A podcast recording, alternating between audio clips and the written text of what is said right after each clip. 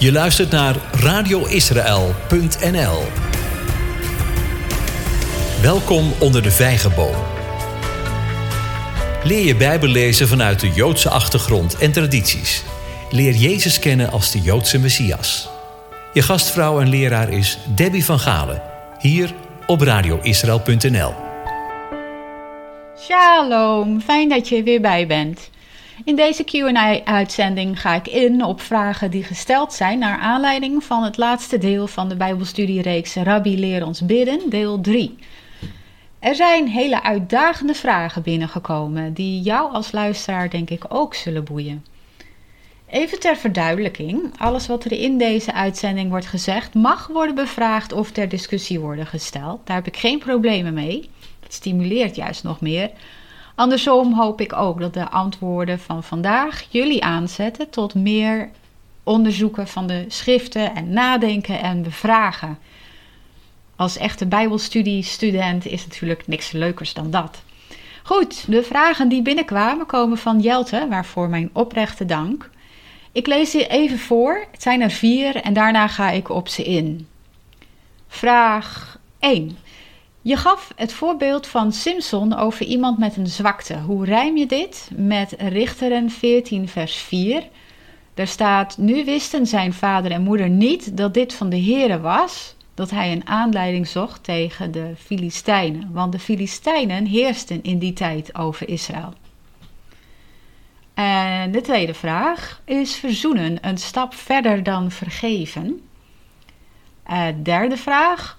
Vaak wordt gezegd vergeven is loslaten. Zou je hierover iets meer kunnen zeggen? Vooral ook in verband met die personen die je niet meer kunt bereiken, om welke reden dan ook. En de laatste vraag. Ik heb eens een Joodse uitleg gehoord dat de Satan door God geschapen is als een kwade engel tussen aanhalingstekens, zodat God, nou, de Heere God, de mogelijkheid om op een rechtvaardige wijze ons te kunnen beproeven. Ken je deze gedachte? Zou je er nog eens wat meer over kunnen zeggen? Top. Nou, de eerste vraag. Je gaf het voorbeeld van Simpson over iemand met een zwakte. Hoe rijm je dit met Richteren 14, vers 4? En dat er vooral dus dat het van de Heere was en dat hij aanleiding zocht tegen de Filistijnen. Deze vraag staat in het licht van de zin in het Onze Vader en leidt ons niet in verzoeking, of beter, leidt ons weg uit de verzoeking. En in die context wil ik hem ook graag beantwoorden. Simpsons leven is op te delen in twee delen. De eerste waarin hij handelt onder leiding van de Heilige Geest en de tweede waarin hij toegeeft aan zijn lusten, waardoor hij in zonde verviel. Hij was daarmee ontrouw aan zijn roeping als Nazireër en verraadde die daardoor, wat tot gevolg had dat de Heere hem verliet en hem overgaf aan het oordeel. De betekenis van Simons leven lag in het feit dat hij een Nazirener voor het leven was. Daarin lag zijn kracht. Zijn zwakte lag in het toegeven van zijn vleeselijke lusten en daardoor zijn ontrouw aan zijn roeping. Simpson werd geboren toen Eli, de hoge priester, het geestelijk gezag in Israël had en twee jaar nadat de verdrukking door de Filistijnen begon.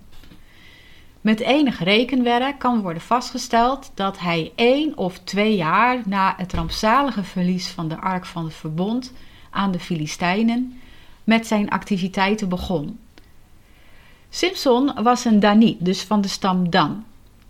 Toen hij op huwbare leeftijd gekomen was, en nu komen we aan bij het stukje dat jij aanhaalde, ging hij naar de stad Timna, wat inmiddels een Filistijnse stad was geworden, maar bij het grondgebied van de stam Dan hoorde. Simpson werd door de geest aangevuurd om daar naartoe te gaan, aan, uh, citaat, om aanleiding te vinden tegen de Filistijnen, einde citaat, zodat de stad voor Dan kon worden terugveroverd. Even de kortste versie van dit verhaal. Simpson kwam in deze stad een jonge vrouw tegen. Hij wilde tegen de wens van zijn ouders in per se met dat Filistijnse meisje trouwen, wat hem door de geest werd ingegeven. Zijn vrouw en de dertig Filistijnen die hij op de proef had gesteld, bleken al in de bruidsweek onbetrouwbaar te zijn, wat hem inderdaad aanleiding gaf om dertig mannen in de Filistijnse stad Ashkelon te doden. Dit door de kracht van de geest, zo staat er.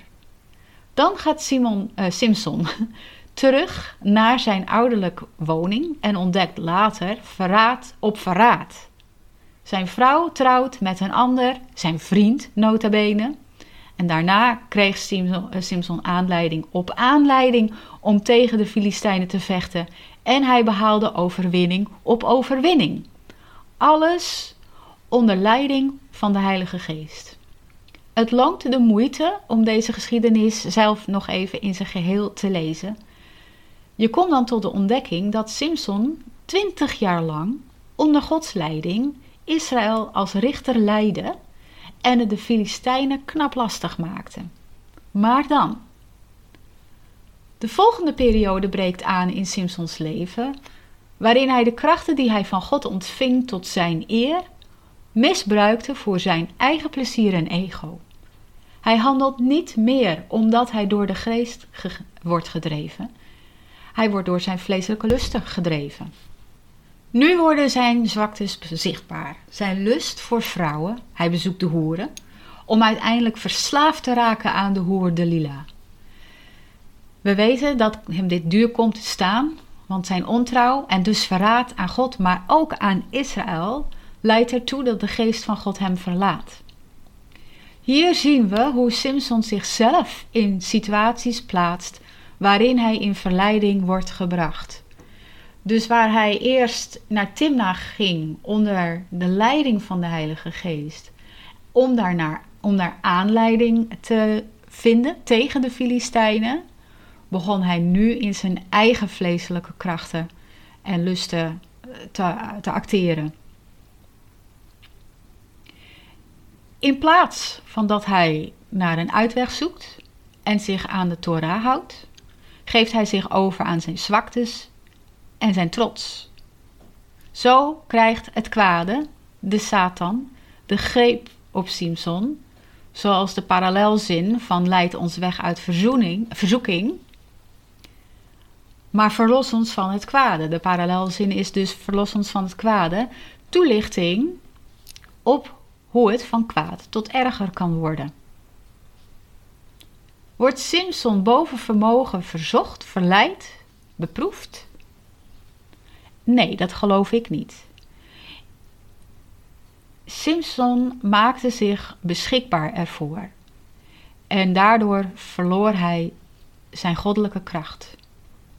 Aan het einde zien we Simpson zich bekeren, aan het einde van zijn leven. En zijn goddelijke kracht keert dan ook terug. Hij werd verlost van het kwade vanwege zijn bekering en hij zou nooit meer in verleiding worden gebracht. Ik hoop dat je hiermee verder kan, dat dit een antwoord op je vraag was. En zo niet, dan hoor ik het graag nog eens een keer. Dan ga ik op de volgende twee vragen graag tegelijkertijd in, als je het niet erg vindt is verzoening een stap verder dan vergeving. En vaak wordt gezegd: vergeven is loslaten. Zou je hierover iets meer kunnen zeggen? Vooral ook in verband met die personen die je niet meer kunt bereiken, om welke reden dan ook. Dat zijn hele goede vragen. En op het oog misschien eenvoudig, maar lastiger dan je denkt. Waarschijnlijk ook de reden waarom je ze stelde. Deze vragen staan in de context van de zin: vergeef ons onze schulden, zoals ook wij vergeven. Nee, zoals ook wij onze schuldenaren hebben vergeven. Het is goed om eerst stil te gaan staan bij de betekenis van beide termen, vergeving en verzoening. Ik denk dat veel mensen de twee als synoniem van elkaar zien, maar dat klopt niet. Wat is dan het verschil en gaat verzoening verder dan vergeving? Zijn dan volgende logische vragen. Het werkwoord vergeven komt in de Tenach 28 keer voor, waarvan het merendeel de betekenissen excuseren, pardoneren en kwijtschelden heeft. En er zijn nog wat andere synoniemen die in hetzelfde, onder dezelfde paraplu uh, vallen. Nergens betekent vergeving of vergeven loslaten in de Tenach.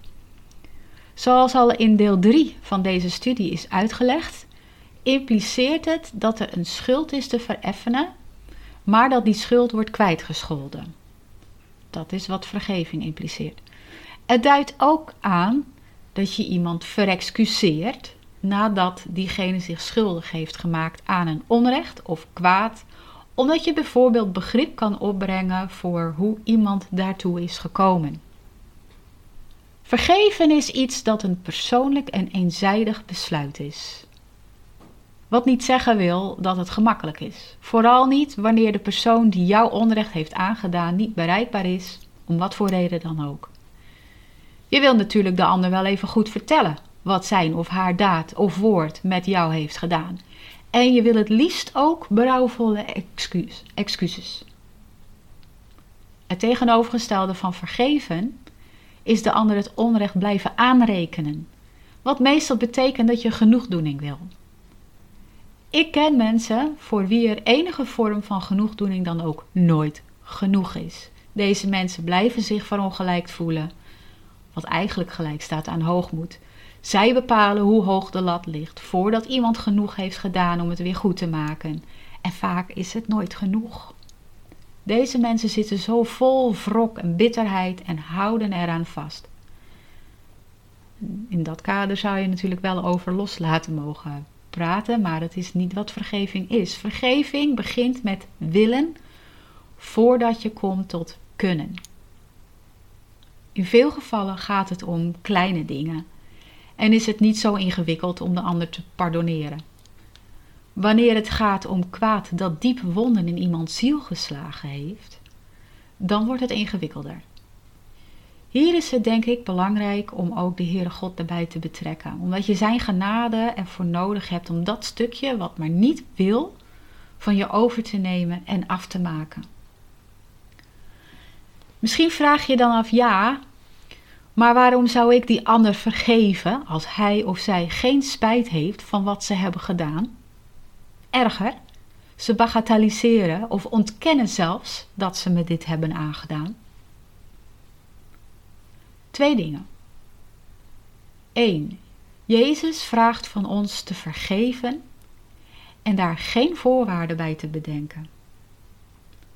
Hij vraagt van ons zelfs van harte te vergeven. Vanuit je hart dus.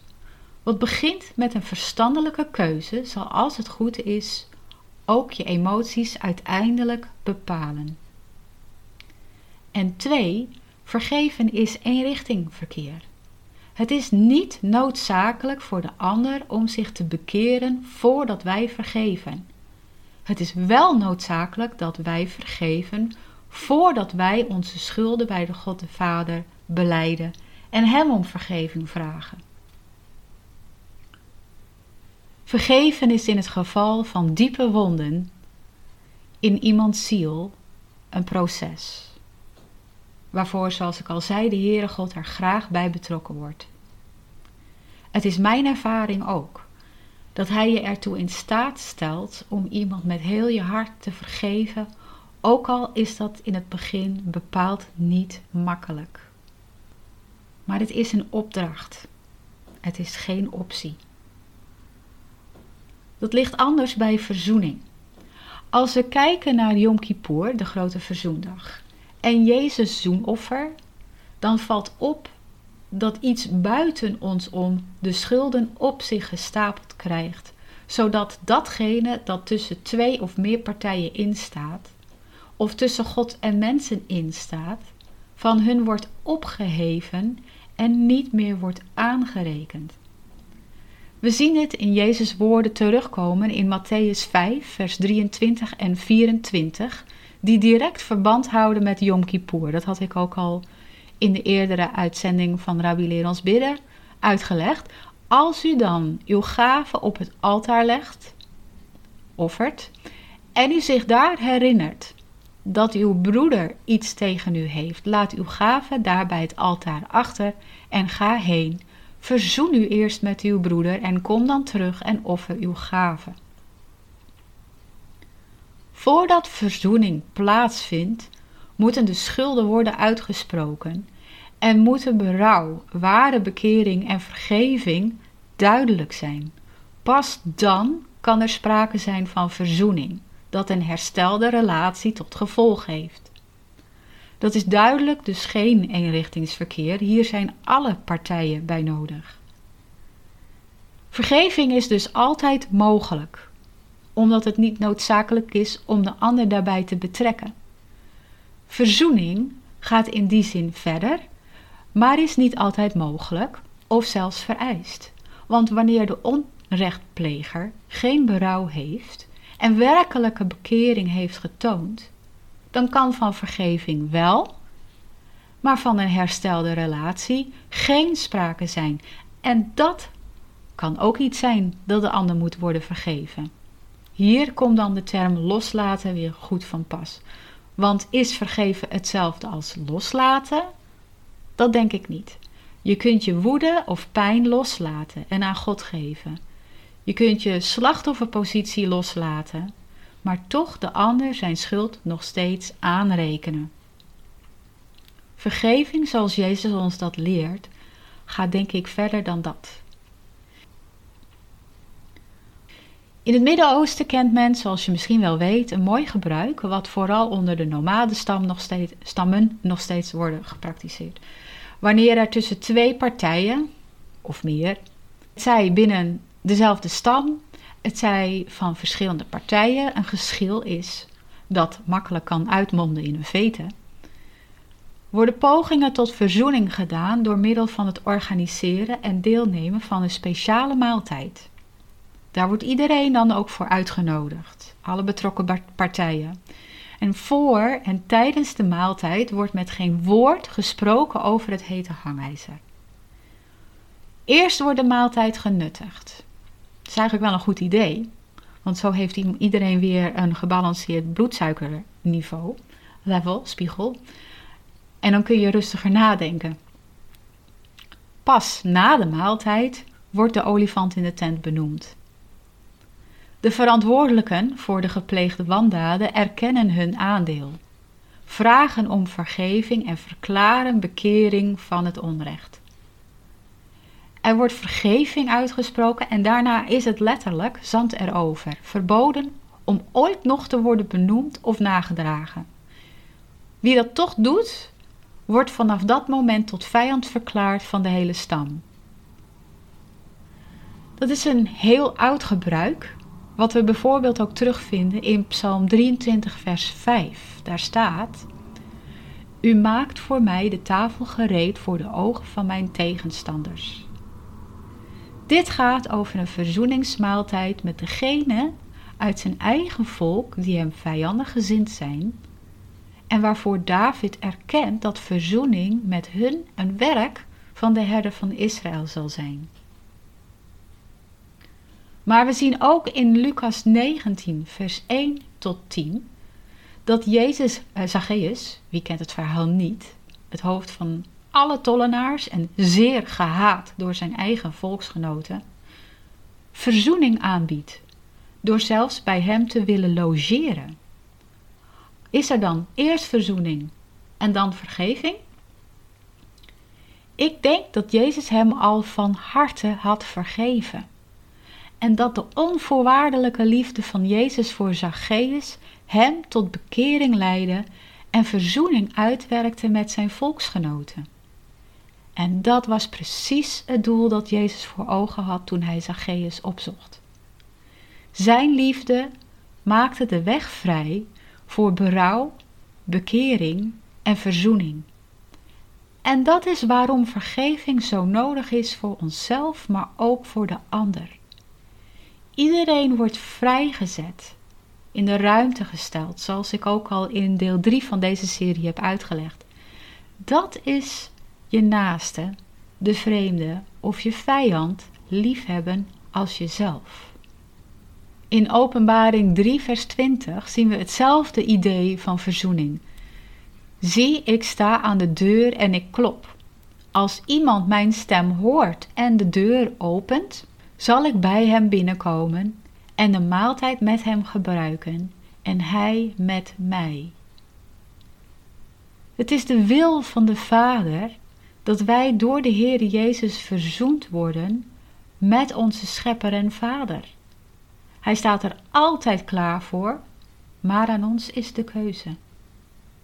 Wij hebben dus de keuze om onze medemens van harte te vergeven. Het is de wil van de Vader dat wij dat doen. En wij zijn het hem zelfs verschuldigd, want hij heeft ons vergeven.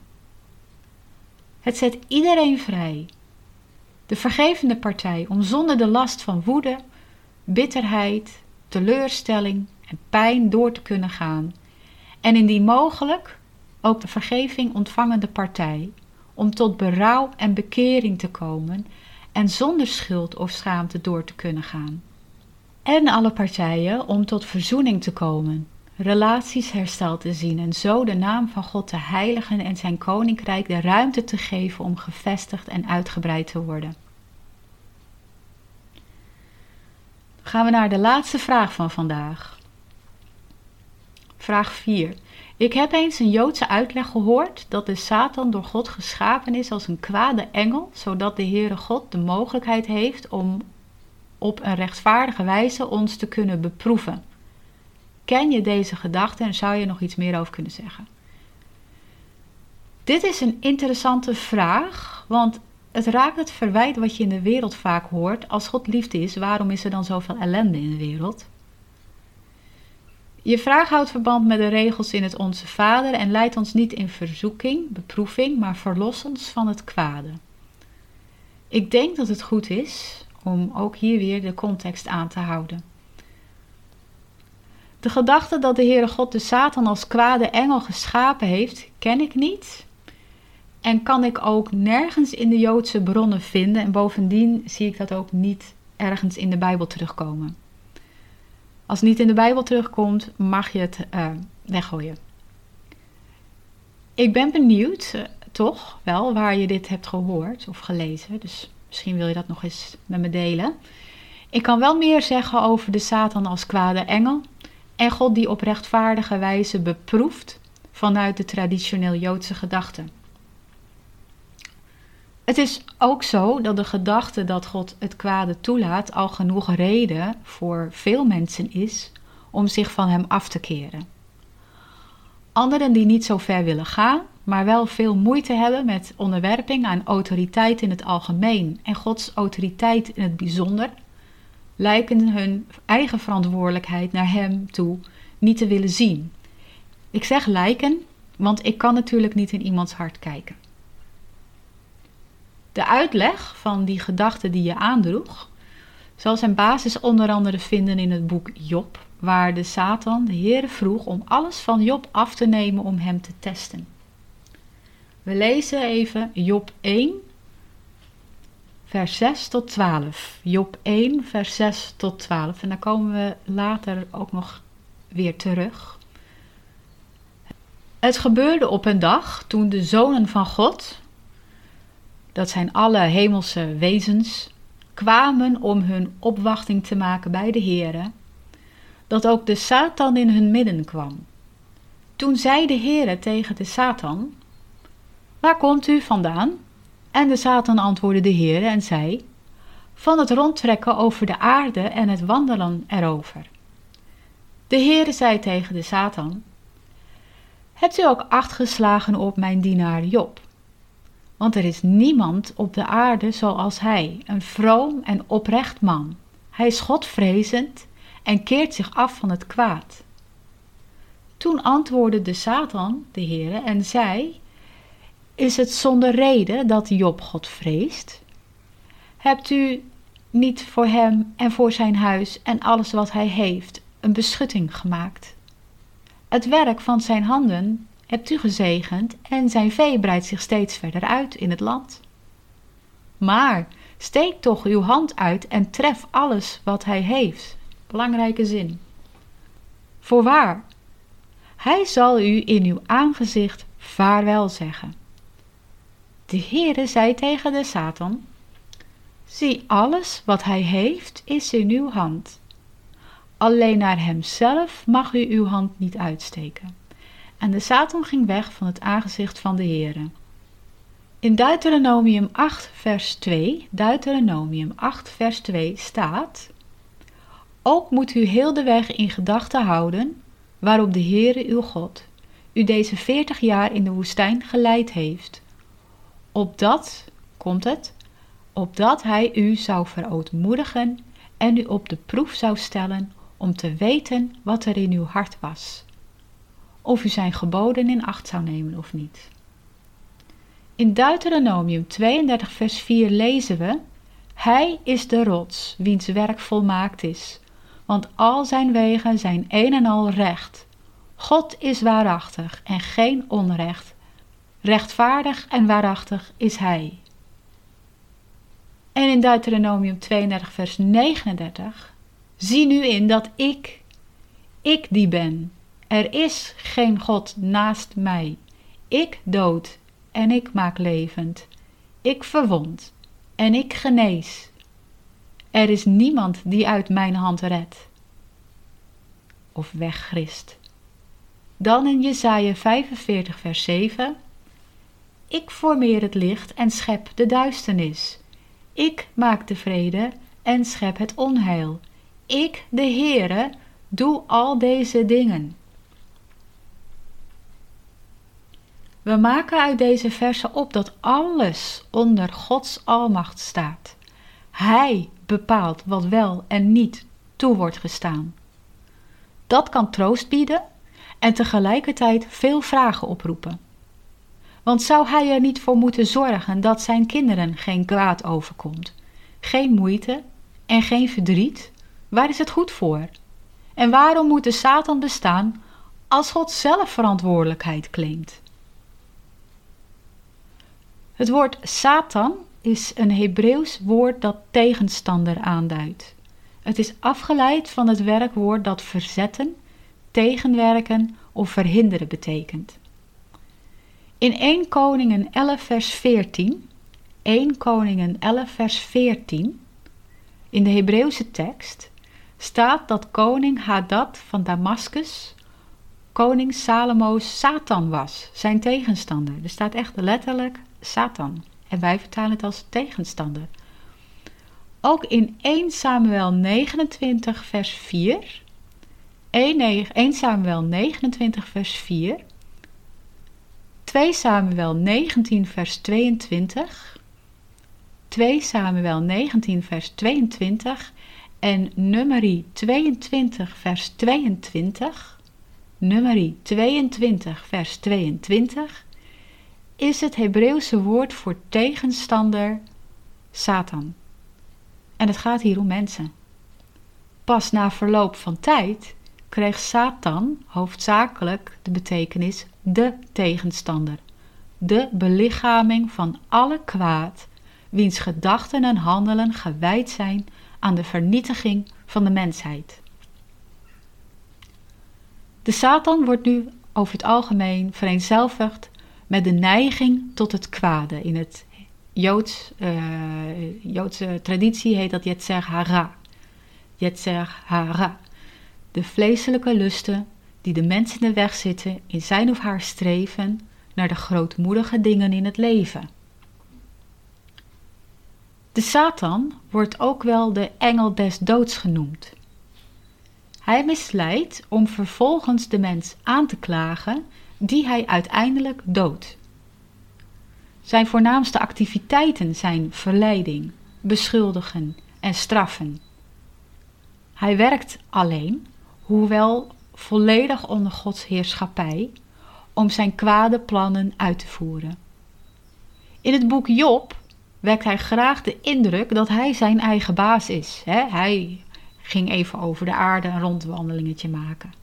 Maar hij is volledig onderworpen aan Gods heerschappij. Hij mag zijn snode voornemen alleen binnen door God bepaalde limieten uitvoeren. Meer niet. Dat kan een troostende gedachte zijn, in het verlengde van wat Paulus ons vertelt in 1 Korinthe 10, vers 13.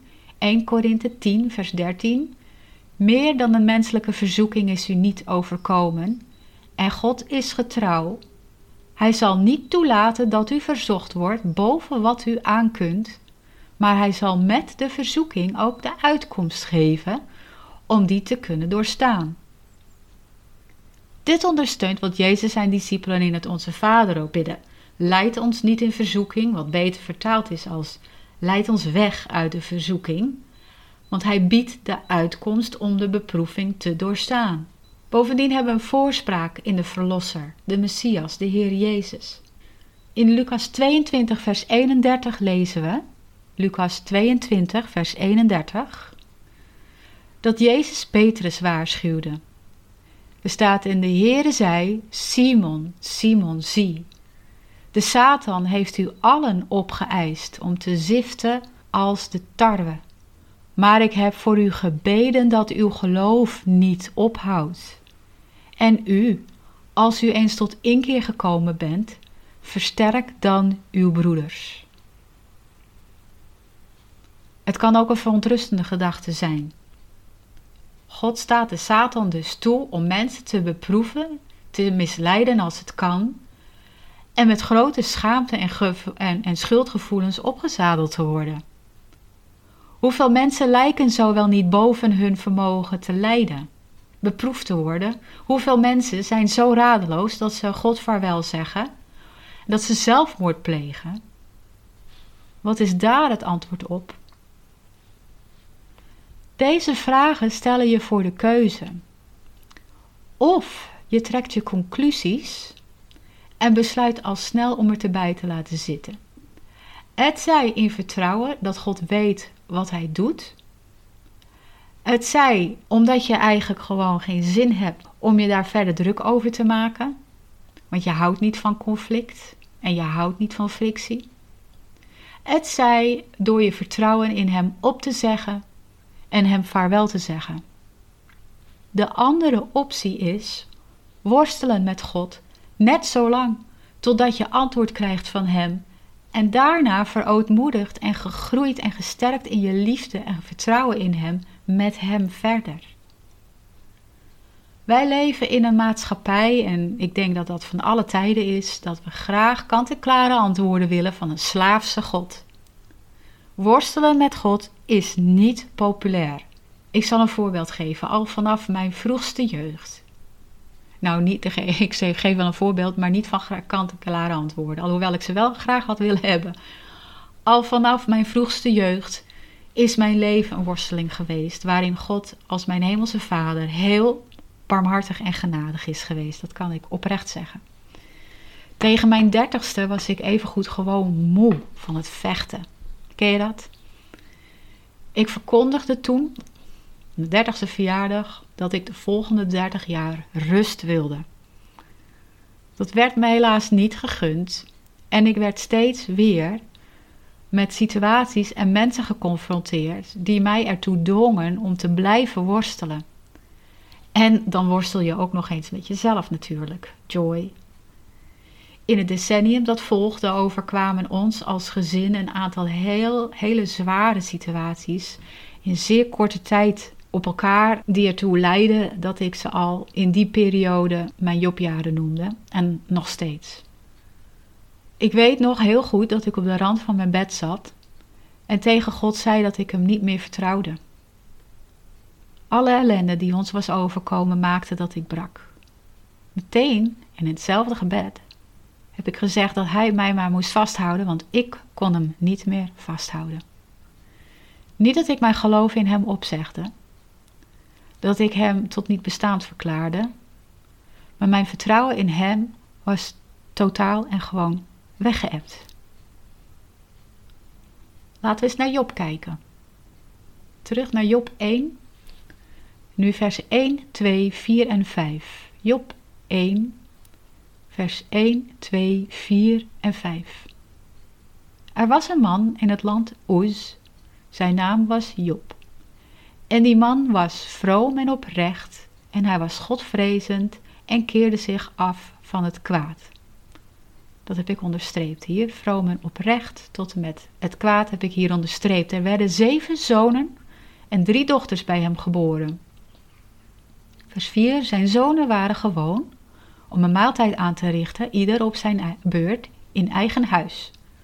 Ze stuurden dan boden en nodigden hun drie zusters uit om met hen te eten en te drinken. Het gebeurde dan, als de dagen van de maaltijden voorbij waren, dat Job hen bij zich riep en hen heiligde. Hij stond s morgens vroeg op en bracht brandoffers voor ieder van hen één, want Job zei: Misschien hebben mijn kinderen gezondigd en God in hun hart vaarwel gezegd.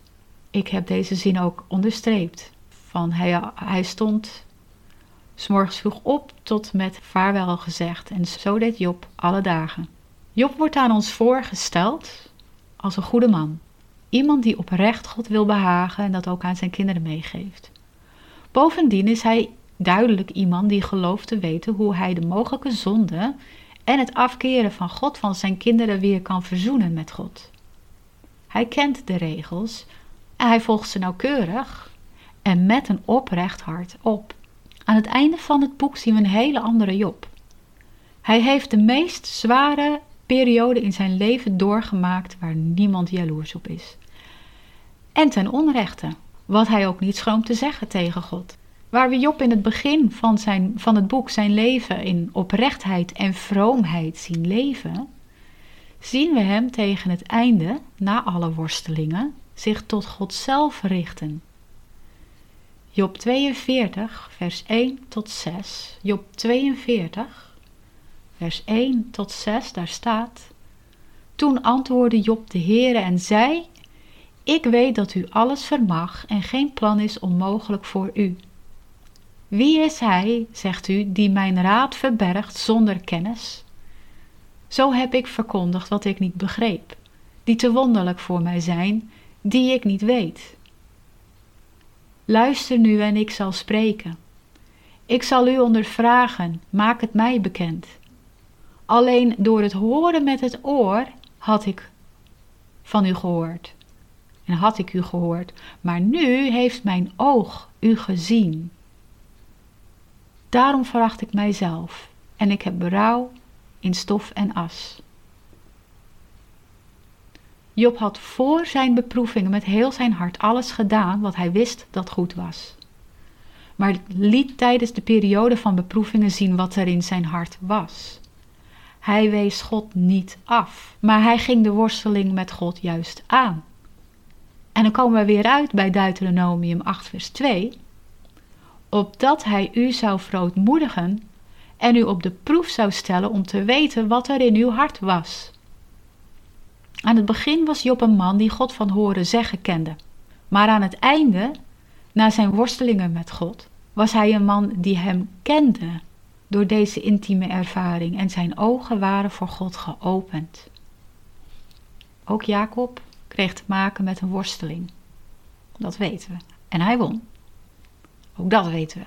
De naam Israël is eruit voortgekomen. Worstelen met God. Petrus kreeg te maken met de zware beproeving vlak voor Jezus zijn leven gaf. net gelezen dat Jezus hem waarschuwde dat de Satan hem wilde ziften. En ik denk dat hier het geheim ligt hoe je uit zo'n periode komt. Zeg je God vaarwel, wat het doel is van de Satan? Of ga je de worsteling aan met God, wat effectief betekent dat je God juist zoekt. Het kwade plan van de Satan liep op niets uit, zoals het Gods bedoeling is. Voor Job betekende het dat hij tot ware bekering en verootmoediging kwam. Er was ineens een relatie met God die er eerder niet was. Voor Jacob betekende het dat hij een nieuwe naam en identiteit ontving zich verootmoedigde wat blijkt uit zijn voorwaarden om niet los te laten totdat hij gezegend zou zijn. De rest van zijn leven werd hij aan dat moment herinnerd door zijn manke been, dat hem nederig hield. Voor Petrus betekende dat hij zich verootmoedigde en in nederigheid en nog grotere liefde en toewijding voor zijn rabbi, Messias en Verlosser zijn opdracht ontving. Mijn jobjaren kwamen met dat gebed op de rand van mijn bed tot een einde. Dat wil zeggen, er kwamen niet nog meer zware situaties bij. En hij heeft ons gezin door de gevolgen van de voorbije omstandigheden heen gebracht. Ik kan niet anders getuigen dan dat hij trouw is gebleven en, in alle, en alles vergoed heeft. Dat bracht mij tot verootmoediging en een diepere en krachtigere liefde en geloof in hem. Mijn vertrouwen in hem werd alleen nog maar meer. Mijn gebed voor ons allemaal is dat wij het diepere begrip van de regels in het Onze Vader en leid ons weg uit de verzoeking en verlos ons van het kwade, ook zullen ervaren als we door moeilijke tijden heen gaan en ons oog daarbij altijd gericht zullen houden op onze leidsman. Hij brengt ons er aan de andere kant ook weer uit, echt. Dan kennen we hem niet meer slechts omdat het ons geleerd is, maar omdat we met hem hebben geworsteld en hem uiteindelijk hebben gezien. Ik wil graag afsluiten met Jesaja 30 vers 18. Jesaja 30 vers 18. En daarom wacht de Heere, opdat hij u genadig zal zijn.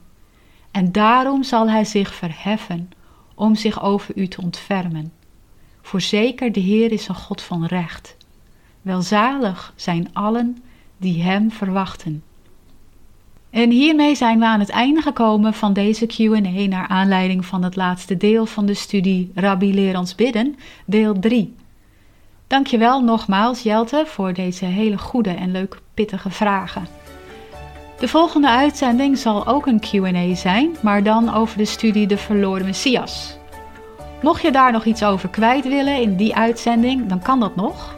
Laat je bericht achter op de website of op Facebook ook als je wil laten weten hoe je deze QA hebt ervaren, hoor ik het graag. Mijn naam is Debbie van Galen en ik wil je hartelijk danken voor het luisteren naar Onder de Vijgenboom, het Bijbelstudieprogramma van radioisrael.nl. Ik wens je God zegen en vrede en lied rood.